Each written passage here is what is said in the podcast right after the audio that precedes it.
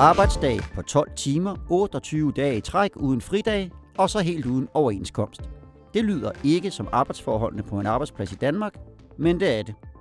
Og ikke nok med det, det er det største statsfinansierede projekt nogensinde til mere end 50 milliarder kroner, nemlig Femernforbindelsen. I 3F har man aldrig set noget lignende, og beskæftigelsesministeren undrer sig også. Vi sætter forholdene på Femernbyggeriet under lup i denne udgave af Arbejde Arbejde. Onsdag i denne uge demonstrerede mere end 100 håndværkere i Rødby Havn. De lover at gøre livet hit for entreprenøren på Femernbælt, hvis ikke der snart bliver tegnet en overenskomst. Så fronterne er trukket skarpt op. Jeg hedder Morten Olsen. Podcasten her hedder Arbejde Arbejde, og vi optager fredag den 18. september om formiddagen.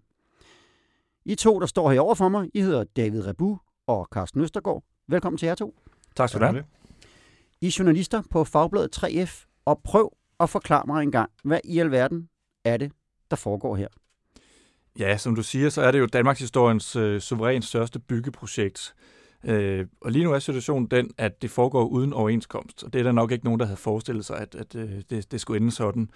Og ikke overraskende er fagbevægelsen her under 3F jo meget utilfredse med, at, at vi har den her situation, hvor øh, der lige nu er folk i gang med at anlægge den her tunnel mellem Danmark og Tyskland øh, uden øh, regulering for arbejds- og, og lønvilkår. Mm.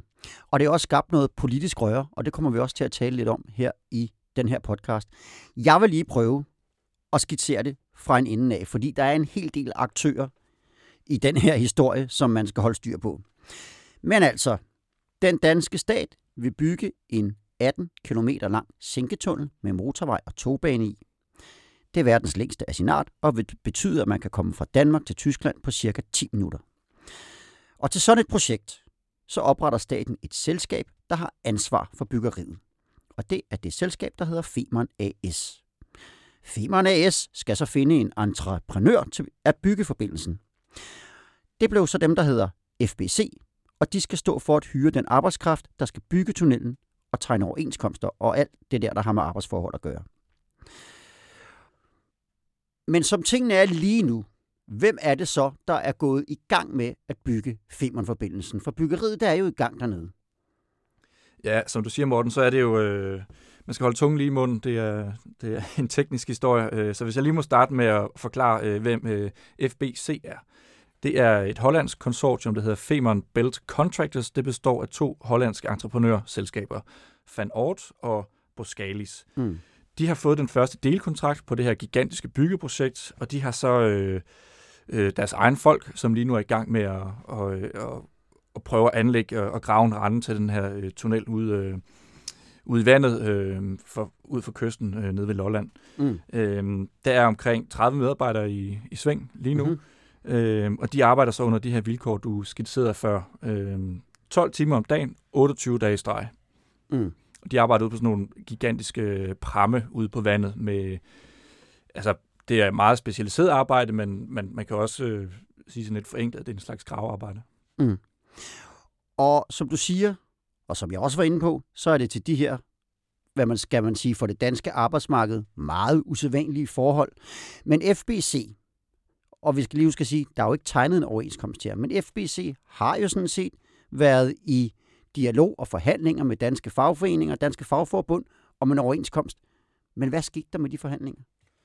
Jamen altså, der sker det, at øh, forhandlingerne begynder faktisk stort set ligesom coronaen kommer til Danmark. Øh, så det foregår over Skype-forbindelser og alt muligt andet, men en masse forskellige danske fagforeninger med ombord. Vi snakker øh, Dansk Metal, vi snakker Blik og Rør, vi snakker Elforbundet og, og 3F, som så er i, i, i direkte kontakt med FBC's ledelse mm. om, hvordan man får lavet en overenskomst. Og det går sådan set fint. De starter i februar måned.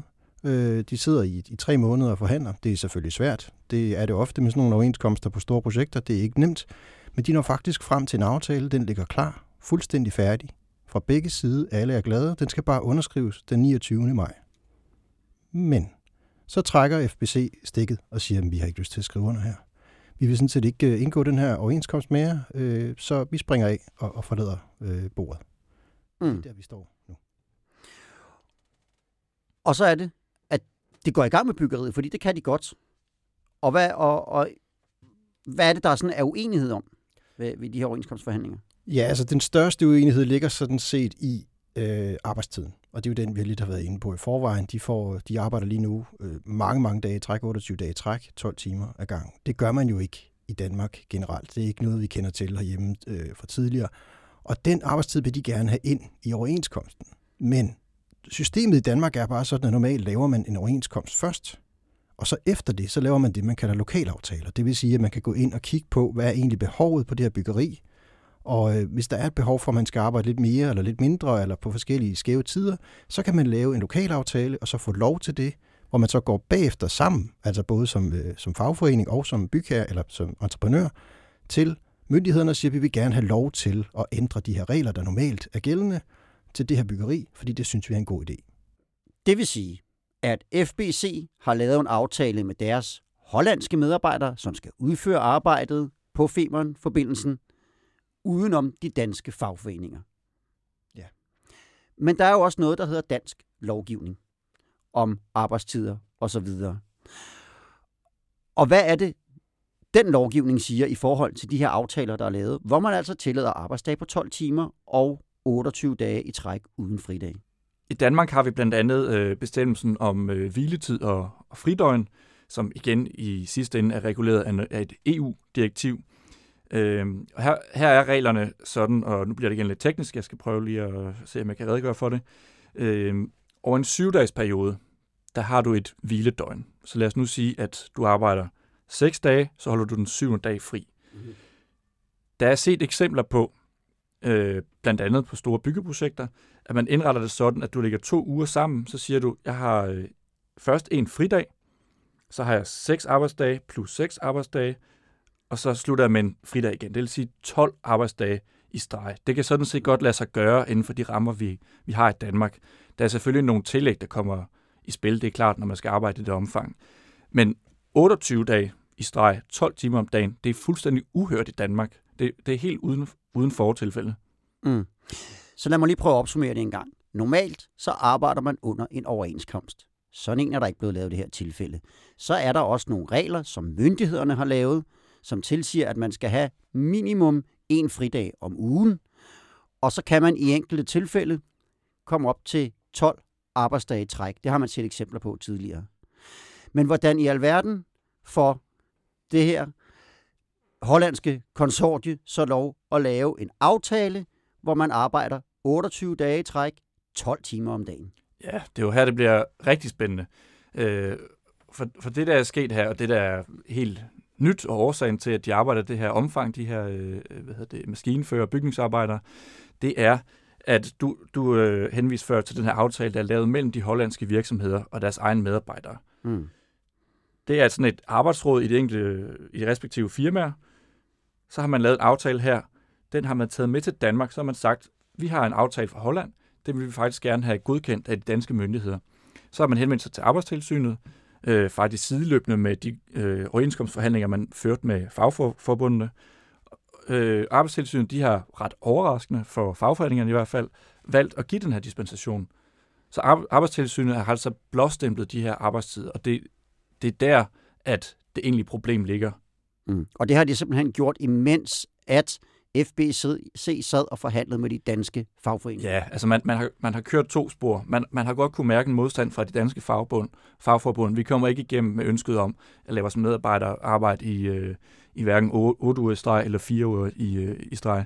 Øhm, så hvad kan vi ellers gøre? Så har det jo haft hjælp af, af danske øh, advokater, som, har, som kender den danske arbejdslovgivning ind og ud, og de har så hjulpet med at få kontaktet arbejdstilsynet og få øh, blåstemplet den her, den her hvad hedder det, ordning.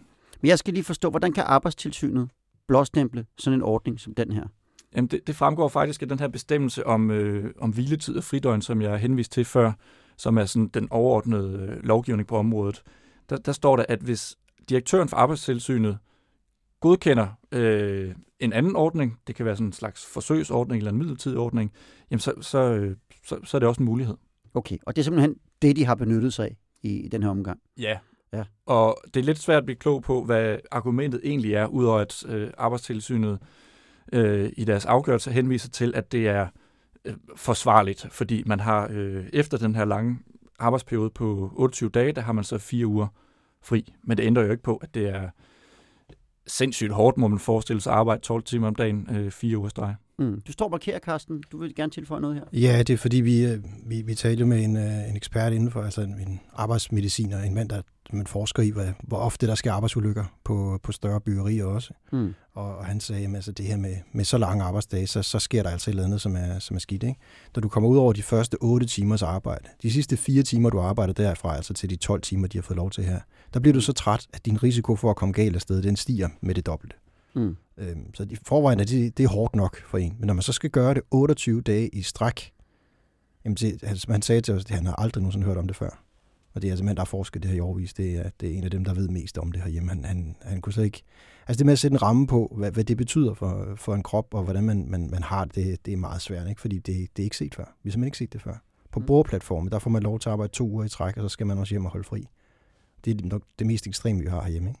Mm nu er det jo ofte sådan på store offentlige byggerier, som det her jo også er faktisk det største nogensinde, som vi også sagde tidligere, at man har de her sociale klausuler, hvor man ligesom skriver nogle arbejdsforhold ind i klausulerne, som entreprenørerne skal leve op til for at få lov at få den her opgave.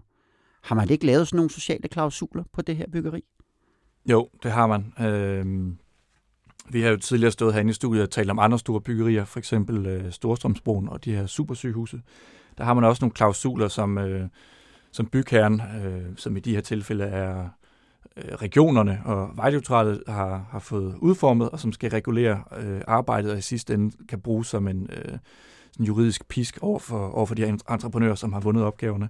Øh, Femern AS har også nogle arbejdsklausuler, men, men øh, jeg, jeg tror ikke, jeg siger for meget, hvis, hvis det er nogle meget, øh, hvis, jeg, hvis jeg nu siger, at det er nogle meget vage formulering, der, der er anvendt. Altså man henviser til, at der, der skal være en, en vis løn, der skal være, øh, der skal være pension, der skal være feriepenge osv., som, som der jo altid er i Danmark, men hvordan det sådan nærmere skal foregå og under hvilke lønarbejdsvilkår, det, det, det, det, det står der ikke nærmere beskrevet. Og det er jo så det, man normalt vil regulere i en overenskomst. Mm. Som vi jo ikke har som vi jo så ikke har på det her byggeri, og som, som der jo måske heller ikke rigtig er noget, der ser, ser ud til, at vi får den. Ja, man kan jo sige, at incitamentet fra de her store hollandske virksomheder til at tegne en overenskomst med 3F og de andre danske fagforbund er jo øh, ret lille nu, for de har jo de danske myndigheders godkendelse til at lade deres medarbejdere arbejde i det her øh, helt vilde omfang. Øh, så at få dem trukket til forhandlingsbordet nu, det bliver altså en, en svær opgave, men det er jo det, som... Øh, 3F, Dansk Metal, Dansk Elforbund, øh, Malerforbundet og en række andre fagforbund, de insisterer på nu. Nu skal I komme til forhandlingsbordet, vi skal have lavet en øh, aftale, som alle parter kan leve med. Øhm, ja, ellers så kan det jo i værste fald ende i konflikt, og der er allerede øh, booket en tid i arbejdsretten her sidst i september, hvor man skal ind og have afgjort dele af det her spørgsmål. Mm. Ja, fordi at den, den stopper jo ikke her, sagen. Som vi sagde til at starte med, så har der jo været demonstrationer nede foran øh, FBC's øh, anlæg, som jeg forstår det, i, i Rødby Havn. Og øh, der er den her sag i arbejdsretten, som du siger, som øh, vi må se, hvordan det falder ud. Men det vækker jo også en del politisk røre, det her. Øh, hvad er det, øh, som, som, som navnlig regeringens øh, parlamentariske grundlag er ude at, at, at sige om det her? Ja, altså det er sådan i den her sag, at både, øh, både Enhedslisten og øh, SF har været ude og være meget kritiske over for, for det, der er foregået øh, på, på Femern indtil videre. De er dybt forundret over, at arbejdstilsynet øh, på den her måde går ind og, og giver lov til, at man arbejder 12 timer i træk i 28 dage i træk. De, de kan simpelthen ikke forstå, hvordan det kan være tilladt. Og de har bedt om en forklaring fra flere ministre. transportministeren skal i samråd forklare det her. Beskæftigelsesministeren skal, skal finde ud af, hvad der er op og ned i sit eget ministerie, og hvordan det her det kan foregå. Og, og det er så den kritik, de er gået til ham med, så vi må se, hvad, hvad det så giver. Ja, det er jo sådan, at arbejdstilsynet, som har været med til at tage den her beslutning om de her arbejdsforhold, det hører under Beskæftigelsesministeriet. Og beskæftigelsesministeren selv, Peter Hummelgaard, han er jo sådan set også lidt forundret over, hvordan at det her, det, øh, det her kunne lade sig gøre. Og jeg vil gerne lige spille et lille klip fra jer. Det er fra øh, TV-avisen onsdag aften kl. 18.30, hvor Peter Hummelgaard han blev interviewet om den her sag og forholdt øh, de forslag, som Enhedslisten og SF de er kommet med. Jeg kan ikke øh, gøre, som enhedslisten opfordrer mig til her, om at bede en myndighed om at trække deres afgørelse tilbage. På den måde er der et armslængdeprincip.